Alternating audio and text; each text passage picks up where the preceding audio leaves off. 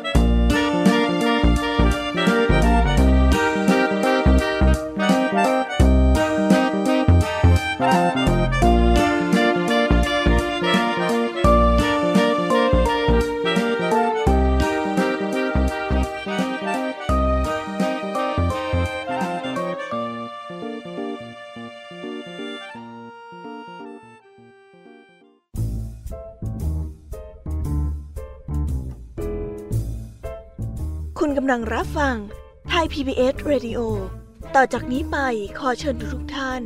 รับฟังรายการ นิทานแสนสนุกสุดหันษา ที่รังสรรค์มาเพื่อน้องๆ ในรายการ Kiss Hour ค่ะ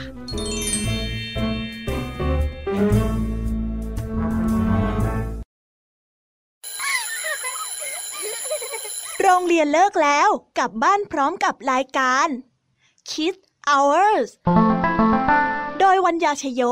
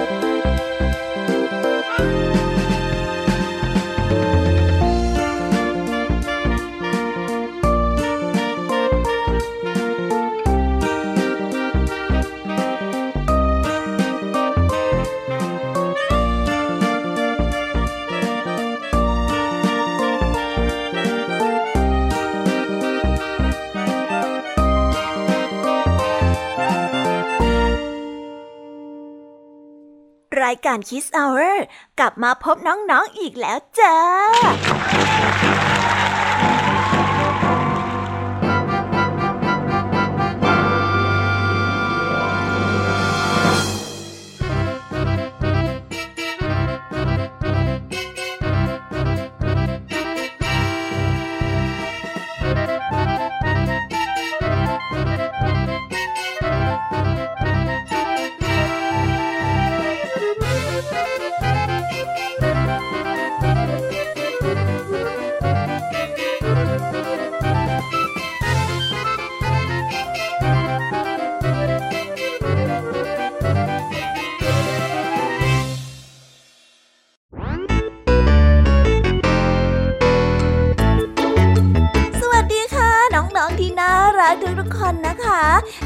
จนเกือบจะเย็นแบบนี้เนี่ย ก็กลับมาพบกับเสียงอันสดใสของพี่แอมมี่กับเราผองเพื่อนในรายการ Kiss Hour คิดถึงน้องๆจังเลยล่ะค่ะ น้องๆคิดถึงพี่ๆกันบ้างไหมเนี่ยแต่ไม่ว่าน้องๆจะคิดถึงพี่แยมมี่ หรือนิทานแสนสนุกที่พี่แยมมี่นำมาฝากกัน พพี่แยมี่เนี่ยก็ดีใจทุกอย่างเลยละค่ะ และอีกเช่นเคยนะคะ รายการ Kiss Hour ของเราก็มีเรื่องราวนิทานแสนสนุก แล้วก็ได้แอบแฝงไปด้วยข้อคิดคติสอนใจ มาให้น้องๆได้ฟังกันให้หายคิดถึงกันอีกแล้วสำหรับวันนี้นะคะ รายการ Kiss Hour ของเราก็ได้เตรียมเรื่องราวนิทานแสนสนุกมาให้น้องๆทุกคนได้ฟังกันอย่างแน่นอน แล้วก็เต็มอิ่มจุกใจกันไปเลยละค่ะ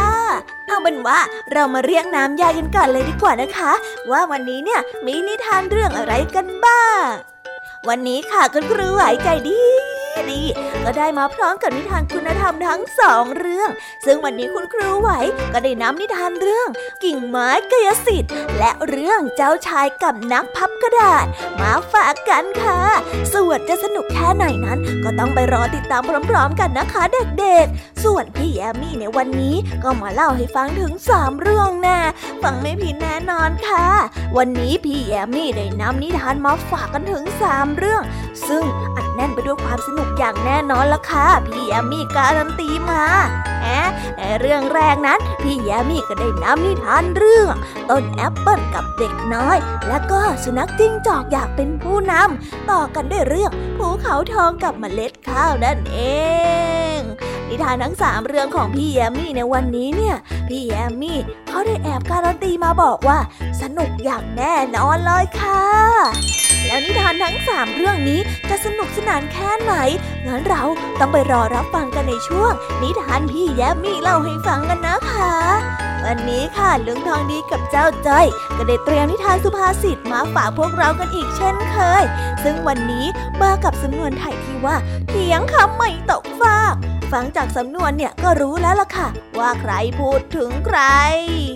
ส่วนความหมายของคำนี้นะคะ จะเป็นอย่างไร เอาไว้ไปรอฟังกันในช่วงนิทานสุภาษิตกันเลยนะคะ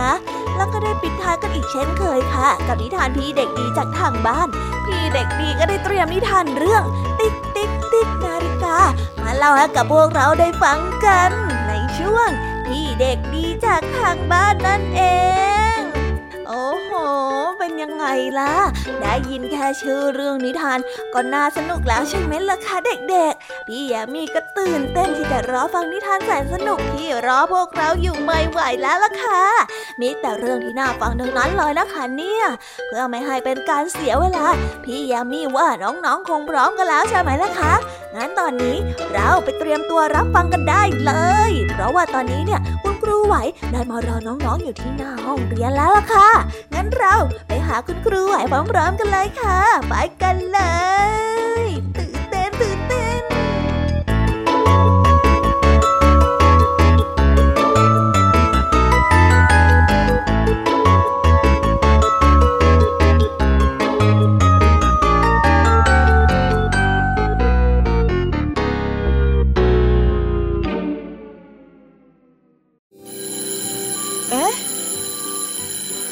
สียงออดดังแล้ว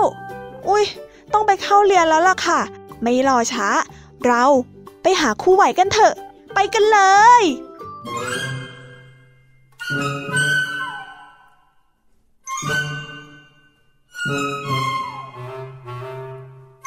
ค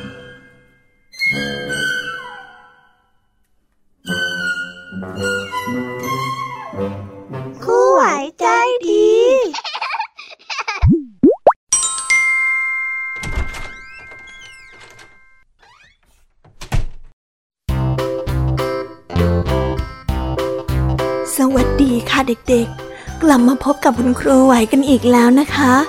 สำหรับวันนี้เนี่ย คุณครูไหวมีนิทานมาเล่าให้ฟังสองเรื่อง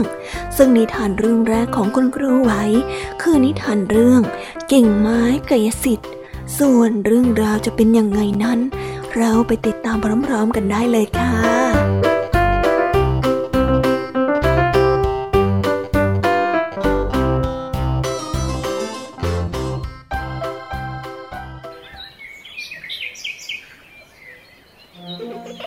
น้องเอ๋อเป็นเด็กหญิงตัวเล็กๆ ที่มีนิสัยซุกซน จนทำให้พ่อกับแม่ต้องปวดหัวอยู่บ่อยๆ วันหนึ่ง ตอนที่คุณแม่ไม่อยู่บ้าน น้องเอ๋อได้แอบฝืนคำสั่งของคุณแม่ ด้วยการมุดรั้วออกไป เที่ยวในทุ่งหญ้าที่คุณแม่เตือนนักเตือนหนาว่าอย่าเข้าไปเล่น น้องเอ๋อชอบทำอะไรแบบนี้เสมอ ขอให้ได้ดื้อสักหน่อย ถ้าคุณแม่จับได้ หรือจับไม่ได้ไล่ไม่ทัน มันก็จะเป็นเรื่องที่สนุก แต่ถ้าคุณแม่จับได้ ก็จะเป็นเรื่องที่น่าเศร้า น้องเอ๋อเห็นเรื่องนี้เป็นเรื่องที่ตื่นเต้นมาก ในขณะที่น้องเอ๋อกำลังเดินเล่นอยู่นั้นจู่ๆ เธอก็เหลือไปเห็นกิ่งไม้รูปร่างแปลกๆ วางอยู่บนหินก้อนใหญ่ โดยมีเศษหนังผืนเล็กๆ วางติดอยู่ เมื่อน้องเอ๋อเดินเข้าไปดู และก็อ่านข้อความบนผืนหนังนั้น เธอก็พบความลับแสนวิเศษ เพราะกิ่งไม้ที่เธอเห็นนั้น เป็นไม้กายสิทธิ์ที่สามารถเนรมิตให้เกิดอะไรก็ได้ ตามที่ใจต้องการ น้องเอ๋อดีใจ แล้วก็รีบนำไม้กายสิทธิ์กลับบ้าน เธอคิดเรื่องสนุกสนุกเอาไว้มากมาย และทันทีที่เธอเข้าไปในห้องครัวของคุณแม่ น้องเอ๋อก็เริ่มใช้ไม้กายสิทธิ์เสกให้ฝูงปลาทองลอยขึ้นมาจากอ่างน้ำแล้วก็ได้เนรมิตให้พวกมันสามารถว่ายเวียนในอากาศไปด้วยอำนาจที่แสนอัศจรรย์ จากนั้นเธอก็ได้ร่ายมนให้หม้อกระทิ ตะหลิว และพร้อมกับเหล่าเครื่องครัวทั้งหลาย ลุกขึ้นมาเต้นระบำกัน จนเกิดเสียงดังสนั่นหวั่นไหวไปหมดเด็กน้อย เจ้าของไม้กายสิทธิ์มองในสิ่งที่เกิดขึ้นอย่างมีความสุข เธอว่าคาถาต่อไป โดยบังคับให้กระป๋องแป้งลอยขึ้นไปบนฟ้า แล้วให้มันหมุนคว้างไปพร้อมๆกัน พร้อมกับโรยแป้งลงมา ราวกับเป็นเวลาที่หิมะตก น้องหมากับเจ้าเหมียวลื่นไถลงไปบนพื้นห้อง จนมอมแมมไปตามๆกัน น้องเอ๋อสนุกกับการใช้ไม้กายสิทธิ์วิเศษ ในการที่ทำเรื่องซุกซนจนบ้านยุ่งเหยิง ชนิดที่คุณแม่มาคุณแม่ต้องโกรธมากๆ จนควันออกหูแน่ๆ แต่น้องเอ๋อก็ไม่กลัวหรอก เพราะเธอรู้ว่า เธอสามารถใช้ไม้กายสิทธิ์เสกให้ทุกอย่างกลับคืนมาสู่สภาพเดิม ก่อนที่คุณแม่จะกลับมา โดยไม่มีอะไรน่าเป็นห่วงอย่างแน่นอน น้องเอ๋อสนุกกับการร่ายมนแล้วก็ใช้มนวิเศษจนได้เผลอหลับไป ด้วยความเหนื่อยอ่อน เมื่อน้องเอ๋อนอนหลับไปได้สักพักหนึ่ง ใครบางคนที่แอบมองน้องเอ๋อจากหน้าต่าง ก็ได้เปิดประตู เปิดบ้านแล้วก็ได้ย่องเข้ามาหา เด็กน้อยจอมสนที่กำลังหลับปุ๋ยอยู่ บุคคลลึกลับที่ลอบเข้ามาในบ้าน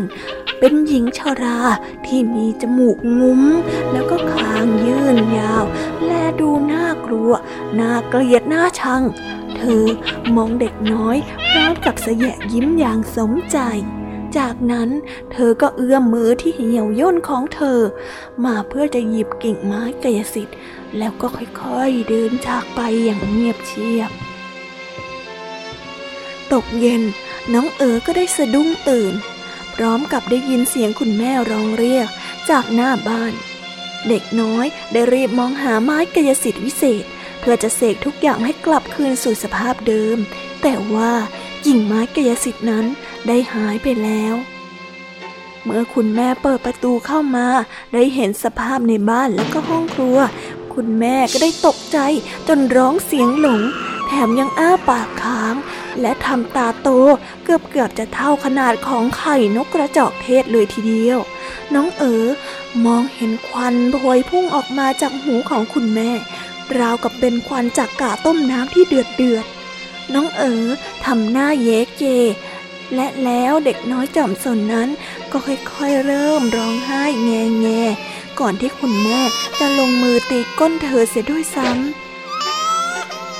ที่นอกบ้านแม่มดเจ้าเล่ห์ได้แอบมองลอดหน้าต่างเข้ามา พร้อมกับฉีกยิ้มด้วยความสะใจ ในที่สุด แผนการต่างๆ ที่เธอวางไว้ก็สำเร็จตามคาดเด็กสนสนๆก็ต้องถูกตีก้นเสียให้เข็ด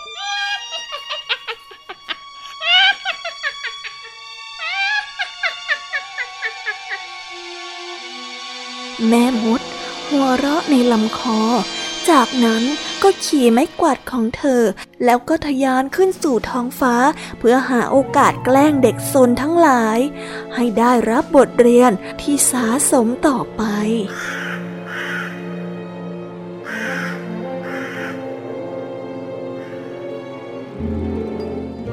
นิทานเรื่องนี้ก็ได้สอนให้เรารู้ว่า ใครที่ทำผิดแล้วก็สร้างความเดือดร้อนให้กับพ่อแม่ ก็จะต้องถูกทำโทษ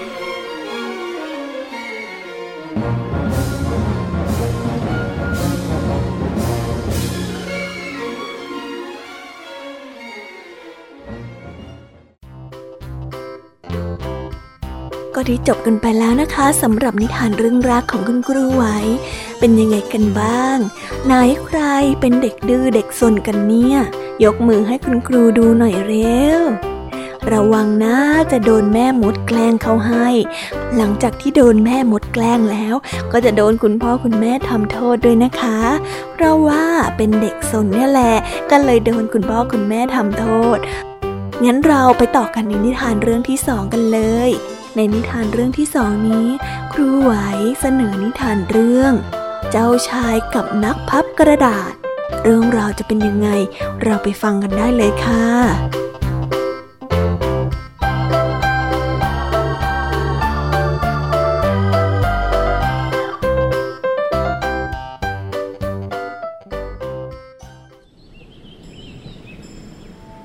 กันละครั้งหนึ่งนานมาแล้ว มีเด็กน้อยคนหนึ่ง เป็นคนที่มีความสามารถในการพับกระดาษอย่างน่าอัศจรรย์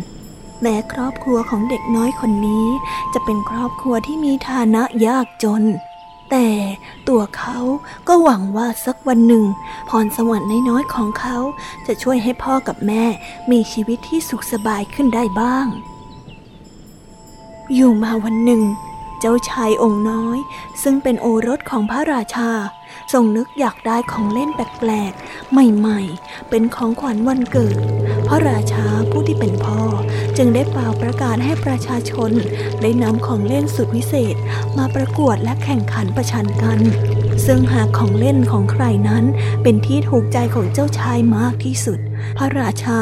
ก็จะปูนบำเหน็จให้แก่คนนั้น เป็นรางวัลอย่างงามเมื่อวันประกวดของเล่นมาถึง ผู้คนจากทั่วทุกสารทิศ ต่างก็ได้นำของเล่นที่ดูตื่นตาตื่นใจ มาให้เจ้าชายทรงตัดสิน แต่หลังจากที่เจ้าชายทรงทดลองเล่นของเล่นพวกนั้นจนเกือบครบทุกชิ้นแล้ว สายตาของทุกๆคนในงาน ต่างก็จับจ้องไปที่ของเล่นชิ้นสุดท้าย ซึ่งนั่นก็คือเด็กน้อย ที่ยืนกอดกระดาษแผ่นใหญ่เอาไว้แนบอก ผู้เข้าร่วมงานเกือบทุกคนต่างพากันหัวเราะเยาะ เมื่อทราบว่า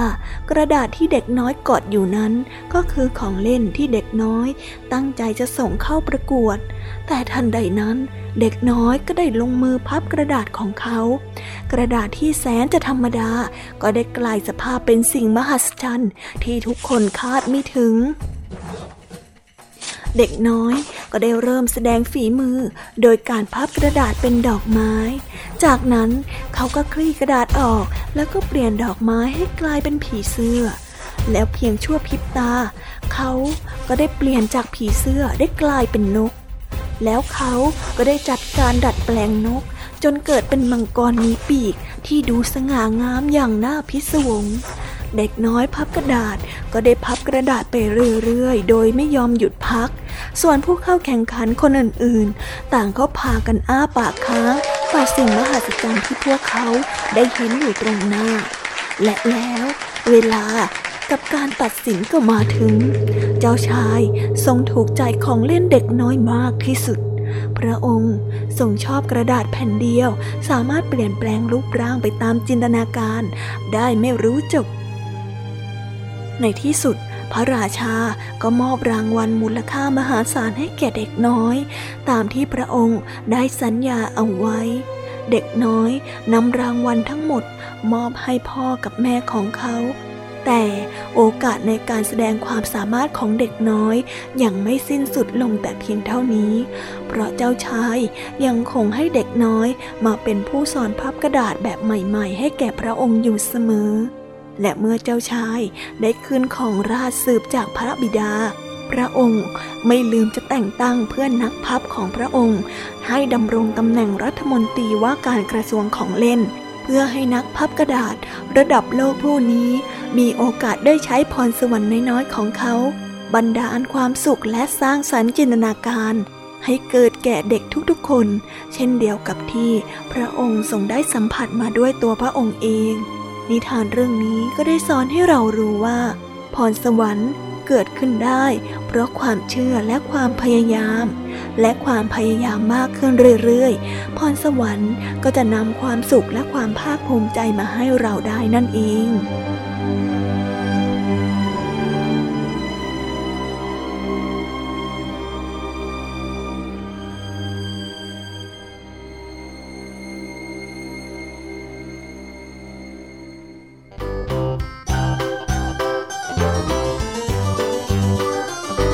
ได้จบกันไปแล้วนะคะสำหรับนิทานเรื่องที่สองเป็นยังไงกันบ้าง ได้ข้อคิดหรือว่าเห็นข้อดี เห็นข้อเสียอะไรบ้าง ได้ฟังนิทานกันไปแล้วเนี่ย มีใครจดข้อคิดกันทันไหมเอ่ยถ้าจดข้อคิดกันไม่ทันเนี่ย เอาไว้ไปรอพี่แยมมี่สรุปในตอนท้ายรายการกันนะ แล้ววันนี้ก็ได้หมดเวลาของคุณครูไหวแล้ว รูไว้ก็ต้องขอส่งต่อเด็กๆ ให้ไปฟังนิทานในช่วงต่อไป กับช่วงพี่แยมมี่เล่าให้ฟังกันก่อนเลยนะคะสำหรับวันนี้ครูไว้ก็ต้องขอกล่าวคำว่า สวัสดีค่ะ บ๊ายบาย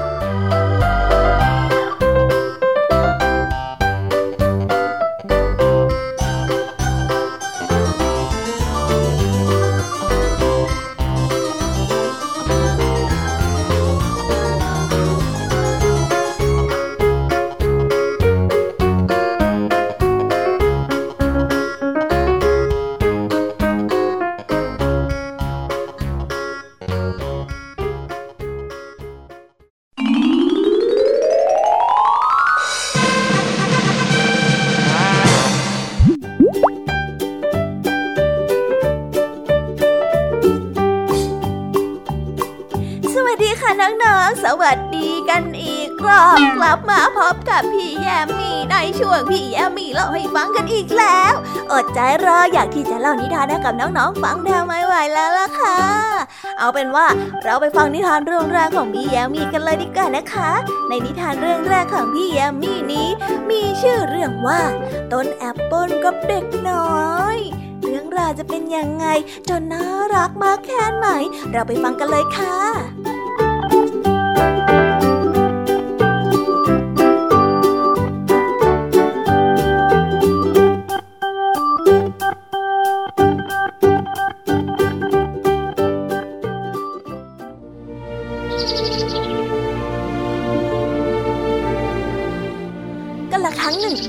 มาแล้ว มีต้นแอปเปิลใหญ่อยู่ต้นหนึ่ง แล้วก็มีเด็กชายตัวเล็กๆคนหนึ่ง ชอบเข้ามาอยู่ใกล้ๆแล้วก็เล่นรอบๆต้นไม้นี้ทุกๆวันเขาได้ปีนขึ้นไปบนยอดของต้นไม้ แล้วก็กินผลแอปเปิลแล้วก็ได้นอนหลับไปในใต้ต้นไม้ ใต้ร่มเงาของต้นแอปเปิลนั้น เขาได้รักต้นไม้ และต้นไม้ก็รักเขา เมื่อเวลาผ่านไป เด็กน้อยได้เจริญเติบโตขึ้น และเขาก็ไม่มาวิ่งเล่นรอบๆต้นไม้นั้นอีกเลย วันหนึ่ง เด็กน้อยนั้นกลับมาหาต้นไม้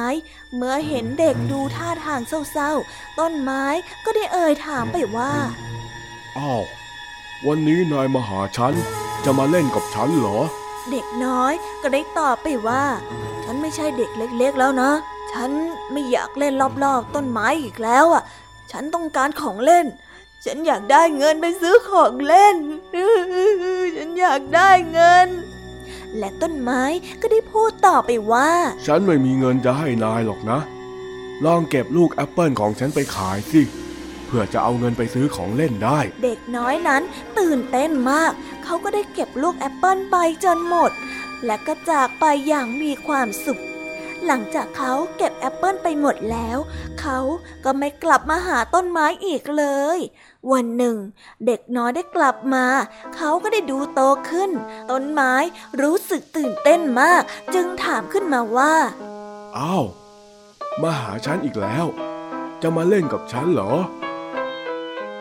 ฉันไม่มีเวลามาเล่นหรอก ฉันมีครอบครัวแล้ว ฉันต้องทำงานเพื่อครอบครัวฉันเอง เราต้องการบ้านน่ะ ช่วยฉันหน่อยได้ไหม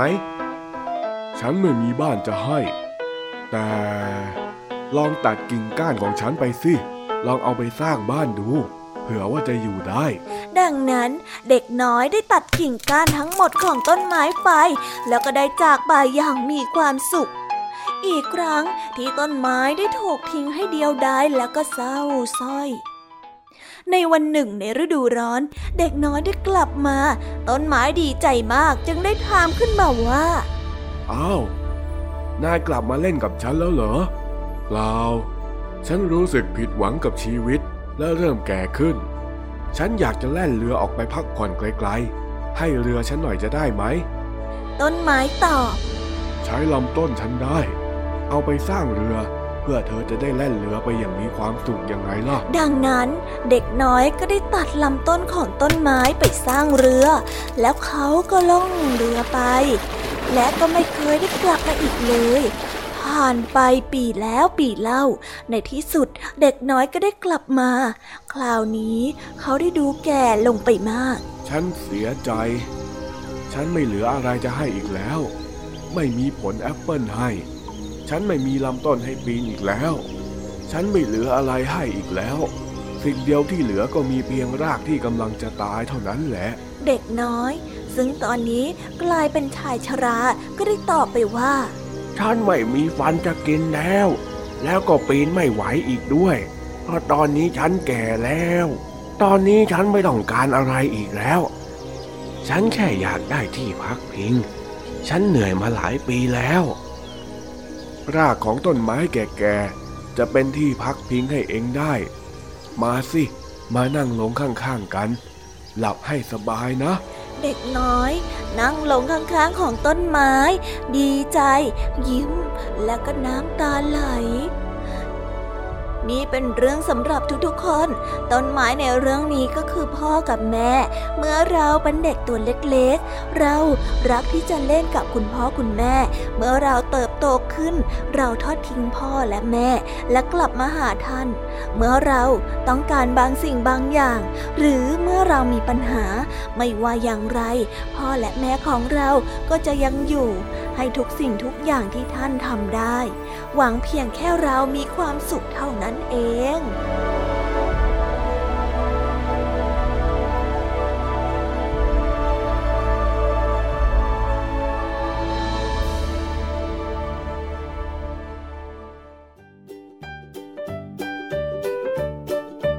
จบไปแล้วนะคะสำหรับนิทานเรื่องแรกของพี่แยมมี่ซาบซึ้งตรึงใจมาก ๆ เลยนะคะ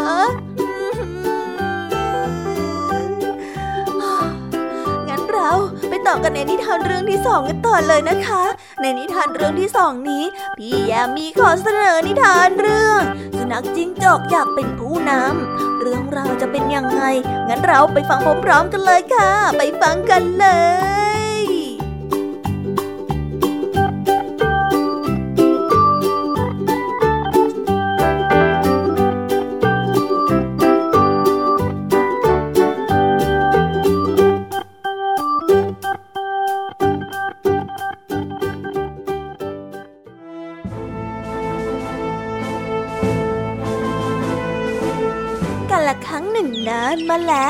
ระโพธิสัตว์เกิดเป็นราชสีห์อาศัยอยู่ในถ้ำทองในป่าหิมพาน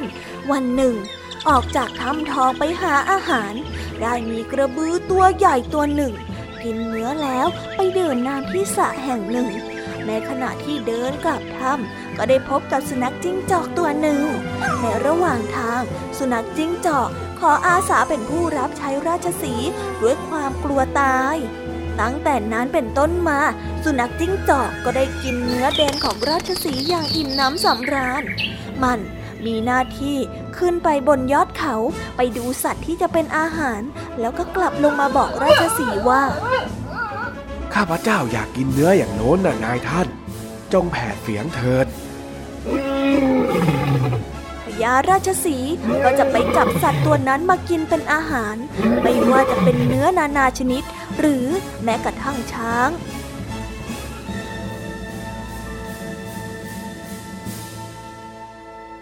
ครันเวลาผ่านไปหลายปี สุนัขจิ้งจอก ชักกำเริบเกิดความคิดขึ้นมาว่า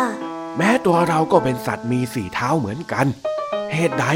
จะให้ผู้อื่นเลี้ยงอยู่ทุกวันเล่า นับตั้งแต่นี้เป็นต้นไป เราจะฆ่าช้างเป็นอาหารเอง แม้แต่ราชสีจะทำอะไรได้ ก็ต้องรอให้เราแผดเสียงบอก ดังนั้นต่อไปนี้เราจะให้ราชสีห์เป็นผู้ที่พูดกับเราบ้าง และสุนัขจิ้งจอกตัวนั้นก็ได้เข้าไปหาราชสีห์แล้วก็ได้บอกเรื่องนั้น แม้ถูกพญาราชสีห์พูดจาเยาะเย้ยว่า เป็นไปไม่ได้ ไม่มีทางหรอก แต่อย่างไรก็ตาม เขายังคงเซาซีอยู่นั่นเองพญาราชสีห์เมื่อไม่อาจห้ามมันได้ ก็รับคำให้สุนัขจิ้งจอก นอนในที่นอนของตน แล้วไปคอยดูช้างตกมันที่เชิงเขา เมื่อพบแล้วก็กลับเข้ามาบอกสุนัขจิ้งจอกว่า จิ้งจอกเอ๋ยเชิญแผดเสียงเถิด สุนัขจิ้งจอกได้ออกจากถ้ำท้อง สลัดกายมองทิศทั้งสี่ทิศ แล้วก็หอนสามพลาวิ่งกระโดดเข้างับช้าง หวังว่าจะกัดเข้าที่ก้านคอของช้าง แต่ได้กลับพลาดตนก็ได้ไปตกอยู่ที่ใกล้เท้าช้าง ช้างจึงยกเท้าขวาขึ้น แล้วก็เหยียบเข้าที่หัวของเจ้าจิ้งจอกจนหัวกะโหลกแตกเป็นจุน แล้วก็ได้เอาเท้าคลึงที่ร่างของมันทำเป็นกองไว้ แล้วก็ฉี่รถบนตัว ร้องดังลั่นป่าพญาราชสีห์เห็นเช่นนั้นแล้ว จึงได้กล่าวคาถานี้ว่า มันสมองของเจ้าทะลักออกมา กระหม่อมของเจ้าก็ถูกทำลายซี่โครงของเจ้าก็หักหมดแล้ว วันนี้แถมยังโชคดีเหลือเกิน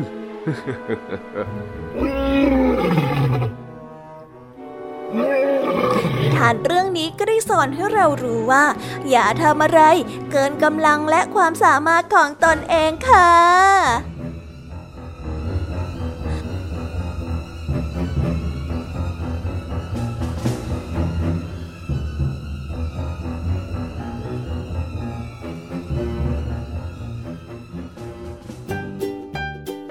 แล้วก็ได้จบไปแล้วนะคะสำหรับนิทานเรื่องที่สองของพี่แยมมี่เป็นยังไงล่ะ สนุกกันละสิ ฮันแน่ฮันแน่ จุใจกันหรือยังเอ่ย ท่าทางยังไม่จุใจกันนะคะเนี่ย ถ้าหากว่ายังไม่จุใจ งั้นเราไปต่อกันในนิทานเรื่องที่สามกันเลยนะคะ ในนิทานเรื่องที่สามนี้ เป็นนิทานพื้นบ้านจากทางภาคใต้ ที่มีชื่อว่าภูเขาทองคำกับเมล็ดข้าว เอ เรื่องราวจะเป็นยังไงนั้น เราไปฟังกันเลยค่ะ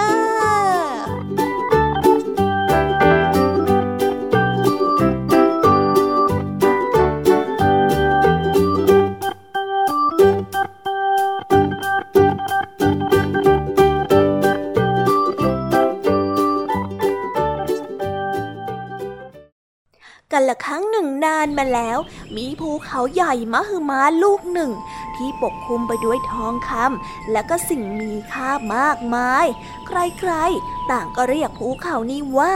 ภูเขาทองคำมันสามารถเคลื่อนที่ไปไหนมาไหนได้เอง ซึ่งหากภูเขาลูกนี้ไปหยุดนิ่งที่เมืองใด เมืองนั้นก็จะร่ำรวยมั่งคั่งขึ้นมาในทันที แต่ภูเขาลูกนี้ยังเคลื่อนที่ไปเรื่อยๆเรื่อยๆ เพื่อจะหาสถานที่ที่ดี และมีผู้คนที่มีคุณธรรมมากเพียงพอภูเขาทองคำได้ล่องไปตามท้องทะเล จนได้เห็นหมู่บ้านเล็กๆ ริมน้ำแห่งหนึ่ง ตั้งอยู่บนฝั่งด้านตะวันออกเฉียงใต้ภูเขาทองคำได้เห็นความมีชีวิตชีวาของผู้คนที่นี่ผู้ชายทำงานหนัก และผู้หญิงที่เป็นแม่ก็ได้ให้นมลูกน้อยอย่างดี ทุกคนดูเป็นคนดีมีคุณธรรม มันคิดว่าคนที่นี่สมควรจะได้เป็นเจ้าของของทรัพย์สมบัติบนตัวมันยิ่งนัก จึงค่อยๆ เคลื่อนตัวเข้าไปใกล้ๆใกล้ๆขณะที่กำลังจะถึงฝั่งภูขาวทองก็ได้ยินเสียงร้องไห้ดังขึ้นมา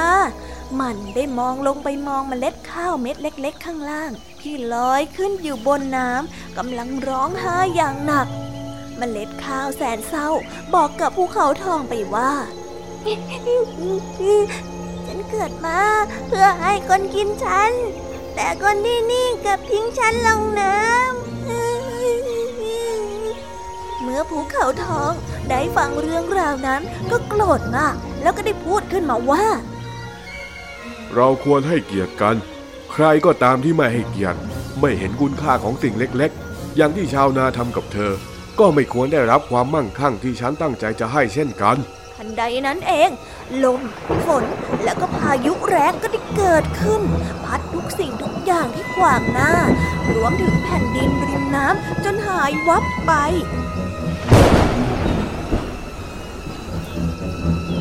เขาทองคำรับเมล็ดข้าวมา เป็นส่วนหนึ่งของตน แล้วก็เคลื่อนตัวจากหมู่บ้านนั้นไป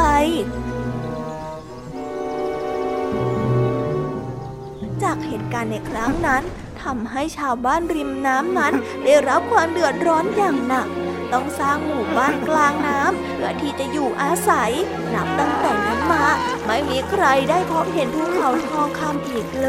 ย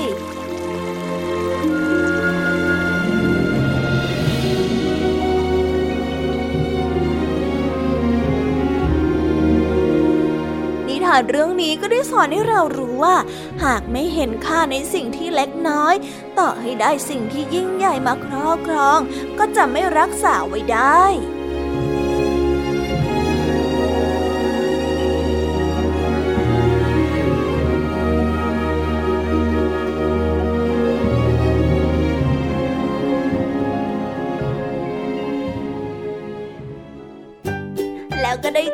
แล้วนะคะสำหรับนิทานทั้งสามเรื่องของพี่ยามีเป็นยังไงกันบ้าง ฟังกันซะจุใจกันเลยละสิคะแต่ยังไม่หมดแต่เพียงเท่านี้นะคะ งั้นพี่ยามีเนี่ยก็ต้องขอส่งต่อให้น้องๆไปพบกับเจ้าจ้อยและก็ลุงดังดี ในช่วงนิทานสุภาษิตกันต่อเลยนะคะ แต่สำหรับพี่ยามีเนี่ยก็ต้องขอตัวไปพักแป๊บนะคะ เอาไว้มาพบกันใหม่ในช่วงท้ายรายการค่ะงั้นไปหาลุงทองดีกับเจ้าจ้อยกันเถอะค่ะ ไปกันเลย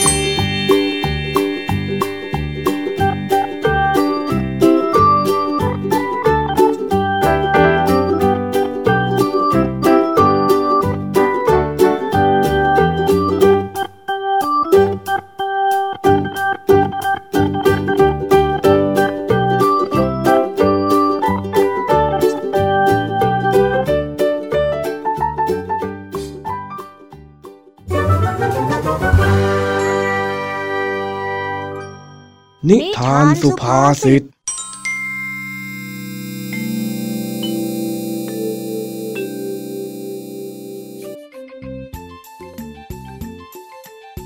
เย็นวันพุธ ลุงทองดีกำลังทำแกงส้มมะละกอ เพื่อเป็นอาหารเย็น แต่ท่านใดนั้นเจ้าจ้อยก็รีบวิ่งขึ้นมาบนบ้าน เพื่อมาหาลุงทองดีที่ในครัวท่าทางรีบเร่งเหมือนมีอะไรบางอย่าง ลุงทองดี ลุงทองดีจ้ะลุงทองดีกำลังทำท่าทางจะซดน้ำแกงส้ม เพื่อจะชิมรสชาติ แต่ก็ได้สะดุ้งตัวโก่ง เพราะว่าตกใจเสียงของเจ้าจ้อย โอ้ย อะไรของเองหาเจ้าจ้อย ถ้าข้าตกใจแล้วหัวใจวายขึ้นมาจะทำยังไงเนี่ย จ้อยขอโทษจ้า จ้อยก็แค่คิดถึงลุงทองดีนี่จ้ะเฮ้ยข้าละเบื่อเองจริง ๆ แล้วมีอะไรล่ะเนี่ย วิ่งตะโกนมาตั้งแต่หน้าบ้านเชียว เอาจริงๆว่าลุง เออ เองก็บอกมาสิวะ จ้อย จะบอกจริง ๆ แล้วนะแม่ไอ้เจ้านี่เอ้ยจะให้จ้อยบอกจริงๆเนี่ยเหรอ เดี๋ยวข้าก็โขกหัวด้วยทัพพีซะดีไหมล่ะ คือจ้อยอะคือ จ้อยไม่มีอะไรหรอกจ้ะข้าก็คิดว่าจะมีเรื่องอะไร โอ้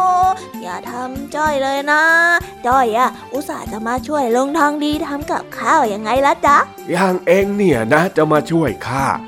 ถ้าเองพูดว่าโดนแม่บังคับให้มาช่วยข้าทำกับข้าว อย่างนั้นน่ะข้าถึงจะเชื่อเจ้าจ้อย น่ะ โดนลุงทองดีจับได้อีกแล้วอะจ้ะ จ้อยยอมรับก็ได้ แม่ให้จ้อยมาช่วยลุงทองดีทำกับข้าว เพราะว่าแม่บอกว่า วันนี้นะไปเจอลูกมะกอลูกเบลโลที่ไล่มา แล้วก็อยากจะให้ลุงทองดี แม่ก็เลยบอกจ้อยมาว่าเดี๋ยวว่างๆไอ้ไปช่วยลุงทองดีทำกับข้าวเย็นเสียจ้อย เมื่อบ่ายแม่ไปเก็บมะละกอลูกเบลเลอไปให้ลุงทองดี เขาน่าจะทำกับข้าวไว้เยอะนะ ไปช่วยลุงทองดีสิลูก เนี่ยแม่บอกจ้อยว่าอย่างนี้ยนั่นไง ข้าเนี่ยเดาอะไรไม่เคยผิดเลยจริงยกเว้นหวยนะจ๊ะลุงทองดีๆอืมนี่แน่ยอกย้อนจริง ๆ ไอเด็กคนนี้จอยแค่ล้อเล่นเฉยๆเองอะยอกย้อนเก่งจริง ๆ เอาละเอาละมามาแม่เอ็งให้มาช่วยข้าไม่ใช่หรือ มาเร็ว เดี๋ยวข้าจะสอนทำแกงส้มมะละกอ จากนั้นโจจ้อยก็เดินไปหาลุงทองดี ข้างๆหม้อแกงส้มมะละกอ ที่ลุงทองดีกำลังทำแล้วก็ทำหน้าสงสัย เลยเอ่ยถามลุงทองดีไปว่าโอ้แกงอะไรนะจ๊ะ แกงส้มอืมขออีกทีดิเหมือนจ้อยจะฟังไม่ถนัดเท่าไหร่ แกงส้ม สรุป ลุงจะแกงส้ม หรือจะแกงมะละกออะลุง แกงส้มสิโว้ยข้าพูดผิดตรงไหนเนี่ย ก็ลุงบอกว่าแกงส้มอะ มันก็ต้องใส่ส้มลงไปด้วยใช่ไหมจ๊ะ ไม่ใช่ จะไปใส่ส้มทำไมเล่า ใส่ไปมันก็ผิดสูตรเขาน่ะสิ แกงส้มที่มันเรียกว่าแกงส้มก็เพราะว่ารสชาติมันออกไปทางเปรี้ยวๆมันเปรี้ยวคล้ายกับรสส้ม เขาก็เลยเรียกกันแบบนี้ เปรี้ยวก็ส่วนเปรี้ยวสิลุง ก็ชื่อมันบอกว่าแกงส้มมันก็ต้องใส่ส้มลงไปด้วยสิลุง ไม่งั้นเดี๋ยวเสียชื่อแกงส้มแย่เลยนะลุงทองดีเนาะลุง เฮ้ย เข้ามาใกล้ๆข้าสิ มานี่ อะไรเหรอจ๊ะลุง นี่แน่โอ้ยนั่นมันทัพพีนะลุงเอ้ยตีหัวจ้อยทำไมอะข้าละหมันไส้เองจริง ๆ เถียงอยู่นั่น เถียงคำไม่ตกฟากจริงเออก็จ้อยแค่สงสัยนี่จ๊ะๆถ้าเองสงสัยอีกที คราวนี้เองคงจะได้โดนฝาหม้อเคกหัวเข้าให้อ่าๆๆไม่เอาแล้วจ้า จอยจะเงียบแล้วก็สงบปากแล้วจ้า ว่าแต่ลุงจ้อยสงสัยอีกอย่างหนึ่งอะ อ้าว สงสัยอะไรอีกมา เดี๋ยวข้าจะไปหาฝาหม้อไว้รอ น่าไม่เอาฝากหม้อใจเย็นๆนะลุงทองดีนะใจเย็นๆคือจ้อยสงสัยว่าเถียงคำไม่ตกฝากเนี่ยทำไมต้องเป็นคำนี้ด้วยอะจ๊ะทำไมไม่ไปตกอย่างอื่นนะทำไมต้องตกฝากด้วย อันนี้เองถามจริง ๆ หรือว่าเองกวนข้าฮะ อันเนี้ยจอยสงสัยจริง ๆ แล้วจ้าถ้าเกิดว่าลุงทองดีแถมนิทานให้จอยด้วย ก็ดีนะจ๊ะลุงจอยอยากฟังนิทานจากลุงทองดีอะ ก็ไอ้คำว่าเถียงคำไม่ตกฟากเนี่ย มันแปลว่า พูดคำเถียงคำไม่หยุดปาก เถียงไปเรื่อยโดยไม่มีเหตุผลยังไงล่ะ อ๋อ อย่างนี้นี่เองเหมือนจ้อยเลยนะลุงนะ แต่ไม่มีนิทานเหรอจ๊ะจ้อยอยากฟังอะ นะลุงทองดีนะเล่านิทานให้จ้อยฟังหน่อยนะ อะข้าเล่าให้ฟังก็ได้ เย้ เรื่องมีอยู่ว่า เมื่อก่อน จะมีคนเฒ่าคนแก่เขานิยมกินหมาก พอคนแก่ได้เคี้ยวหมากก็จะไม่คายทิ้ง เขาก็จะอมคำหมากไว้ข้างแก้ม วันหนึ่ง มีคนแก่ที่ชอบเถียงไม่หยุดปาก พูดเก่ง เถียงเก่ง แต่คำหมากนั้นก็ยังคงอยู่ในปาก ไม่ยอมให้ร่วงหล่นจากพื้น ซึ่งสมัยก่อน เขาทำกันด้วยไม้ไผ่สับให้แตก เรียกว่าฟาก ซึ่งคนที่อยู่ในที่ที่เขาพูดคุยด้วย เขาก็มองปากของตาชาราคนนั้น มองไปมองมา ลุ้นว่าหมากในปากจะหล่นลงมาหรือเปล่า สุดท้ายคำหมากในปากก็ไม่ได้หล่นลงมา ชายคนนั้นก็เลยพูดว่า แม่ แกนี่เถียงคำไม่ตกฟากจริง ๆ เลยนะ หลังจากนั้น คนในวงที่คุยด้วยก็ขำเฮกันทั้งวง มันจึงเป็นที่มาของสำนวนว่า เถียงคำไม่ตกฟากนี่แหละ อ๋อ อย่างนี้นี่เอ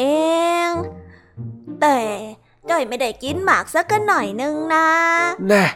ข้าคิดว่าเองจะไม่เถียงแล้วซะอีก มานี่ ขยับมาใกล้ๆหน่อยสิ ฝาหม้อในมือข้ามันเรียกร้องเองซะเหลือเกินฮะไม่เอาแล้วไม่เอา จ้อยยอมแล้วจ้า มามามาทำแกงส้มกันต่อดีกว่านะเลิกทางดี แกงส้ม แกงส้ม นี่ข้าทำจะเสร็จอยู่แล้ว เหลือชิมให้อร่อยแค่นั้นเอง เอา้า ลองชิมสิจากนั้นลุงทองดีก็ตักแกงส้มในหม้อใส่ปลายทัพพี แล้วก็ยื่นให้เจ้าจ้อยได้ชิม อืม อร่อยจังเลยลุง จ้อยเพิ่งรู้ว่าลุงทองดีทำแกงส้มอร่อยก็วันนี้แหละ แม่ ปากหวานเชียวนะเจ้าจ้อย ข้าทำแบบไม่ค่อยเผ็ดเท่าไหรเผื่อไว้ให้เองกินได้ เฮ้ลุงทองดีเนี่ยรู้ใจจ้อยที่สุดเลยเฮ้จ้อยว่าอร่อยแล้วอะลุง อ้าวถ้าอร่อยแล้วข้ายกลงเลยนะ ยกเลยยกเลยยกเลยจ้อยหิวแล้ว หิวขึ้นมาเชียวหรือเจ้าจ้อย มามา เอาหม้อเล็กที่แขวนอยู่ข้างฝามา เดี๋ยวข้าจะตักแบ่งไว้ให้ที่บ้านเองกินกันขอบคุณนะจ๊ะหลงทางดี ขอบคุณครับ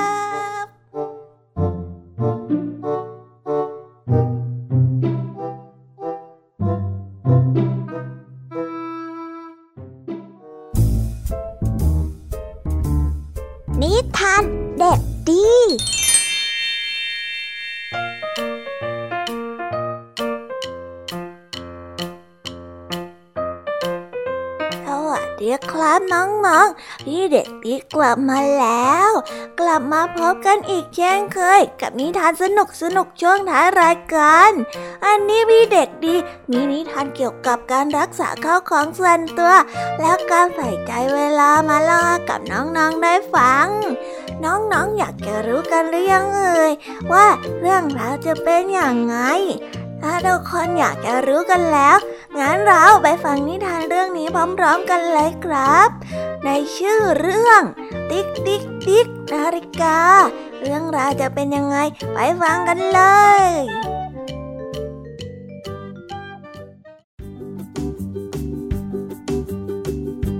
นาฬิกาในขณะที่ทุกคนกำลังหลับสบายอยู่นั้น ยังมีเสียงดังติ๊กติ๊กติ๊กแว่วมา เสียงของใครกันนะ นั่นเป็นเสียงของคุณตัวกลม นาฬิกาปลุกสีแดง ยังคงเดินแผ่วๆอยู่ในความมืด ท้องฟ้าได้ใกล้สว่างแล้วสินะ นาฬิกาน้อยแสนขยันได้ทำหน้าที่ของตัวเองมาตลอดทั้งคืน อีกไม่กี่นาทีนั้น ก็จะสั่นกระดิ่งปลุกเด็กหญิงสายใหม่แล้วนาฬิกาน้อยได้ตื่นเต้นทุกครั้งขณะที่เข็มเดินไปข้างหน้า ใครรู้ไหมเนาะว่าเหล่านาฬิกาเขาตั้งใจทำหน้าที่ของตัวเองมากแค่ไหน เพื่อจะไม่ให้เดินผิดพลาดไปแม้สักนาทีเดียว คติของพวกนาฬิกาก็คือ แม้ว่าตัวเองจะเป็นแค่เครื่องจักรเล็กๆ แต่ก็ไม่ยอมหยุดทำงาน แล้วก็จะไม่ยอมทำงานผิดพลาดเลยพวกเรานาฬิการักษาเวลา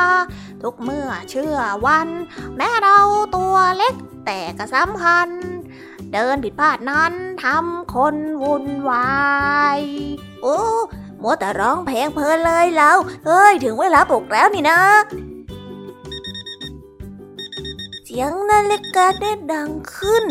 เด็กหญิงสายไหมได้พลิกตัวแล้วก็ค่อยๆยืดแขนขึ้นไปจับนาฬิกา แล้วก็ได้กดปุ่มปิดเสียงอย่างงวงเงียโอ้ย เช้าแล้วสิ เด็กหญิงตากลม ผมสั้นนั้นลุกขึ้นจากเตียงนอนไปอาบน้ำแต่งตัว เพื่อเตรียมตัวไปโรงเรียนเหมือนทุกวัน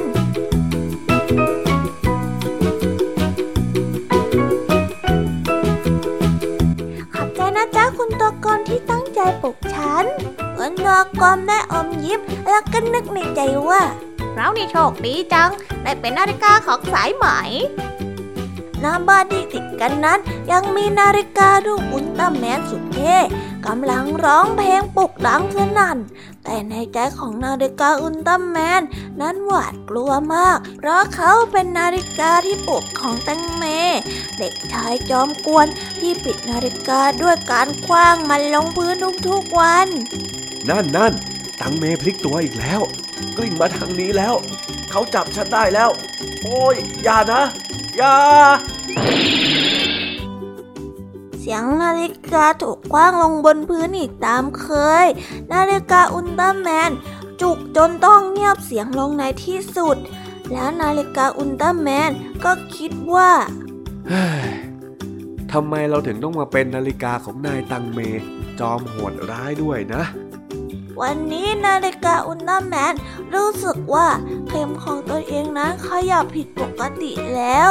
มันออกแรงยกมากขึ้น เพื่อจะหนุนเข็มให้ขยับแล้วก็เดินต่อไป แต่ทำได้ไม่ดีพอ แย่แล้วสิเราวันต่อๆไป อาการของเข็มยาวมันยิ่งชัดเจนขึ้น หลังถูกคว้างถูกคว้างถูกคว้าง จนในที่สุด คืนวันก่อนสอบของเด็กชายตังเม นาฬิกาอุลตร้า ทนอีกไม่ไหวแล้ว ฝืนทนต่อไม่ไหวแล้ว เขาเดินช้าลงช้าลงถึงหนึ่งชั่วโมง ซึ่งนั่นก็ทำให้แตงเมตื่นสายกว่าปกติ แต่เขาก็ยังไม่รู้ตัว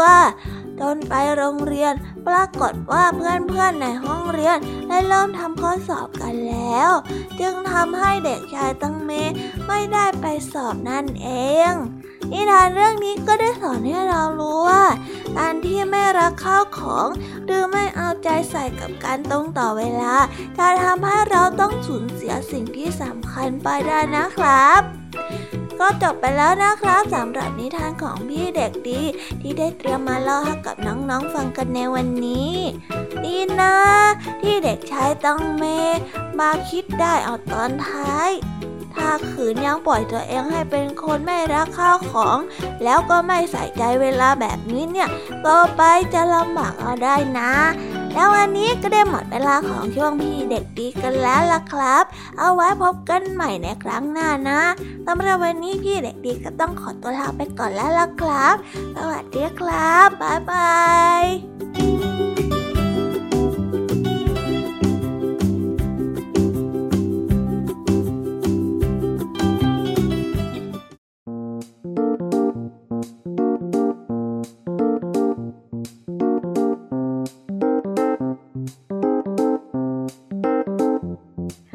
ยังไงกันบ้างคะน้องๆสำหรับนิทานหลากหลายเรื่องราวที่ได้รับฟังกันไปในวันนี้ หลังจากที่ได้รับฟังกันไปแล้วเนี่ยจำกันได้บ้างไหมเอ่ยว่าใคร มาเล่าอะไรให้กับพวกเราได้ฟังกันบ้า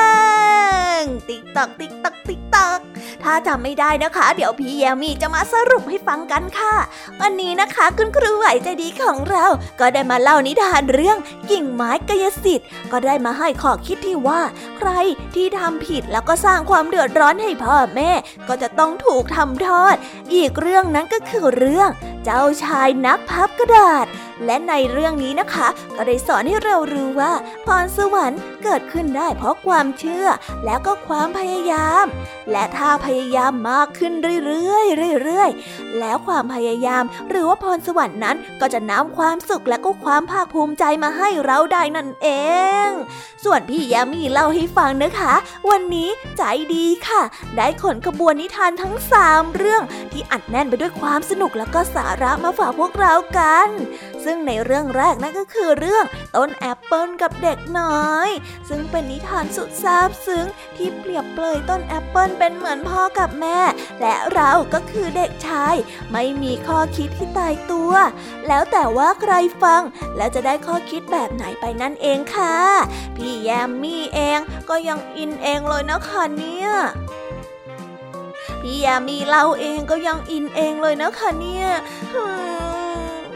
อะแล้วมาต่อกันด้วยนิทานเรื่องที่สองค่ะ นิทานเรื่องที่สองของพี่ยมมี่นะคะ ก็เสนอเรื่องสุนัขจิ้งจอกอยากเป็นผู้นำในนิทานเรื่องนี้เนี่ยก็ได้ให้ข้อคิดกับเราไว้ว่า อย่าคิดทำอะไร เกินกำลังความสามารถของตนเองนั่นเอ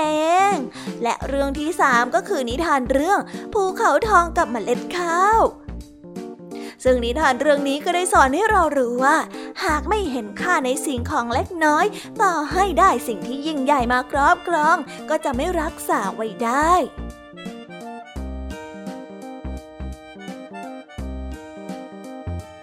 สำหรับช่วงนิทานสุภาษิตในวันนี้ลุงทองดีกับเจ้าจ้อยก็ได้มาพร้อมกับคำว่าเถียงคำไม่ตกฟาก ที่แปลว่า พูดคำเถียงคำไม่หยุดปาก เถียงโดยไม่ฟังเหตุผล เจ้าจ้อยตัวแสบของเรา ก็เป็นตัวป่วน สร้างเรื่องอีกเช่นเคยค่ะ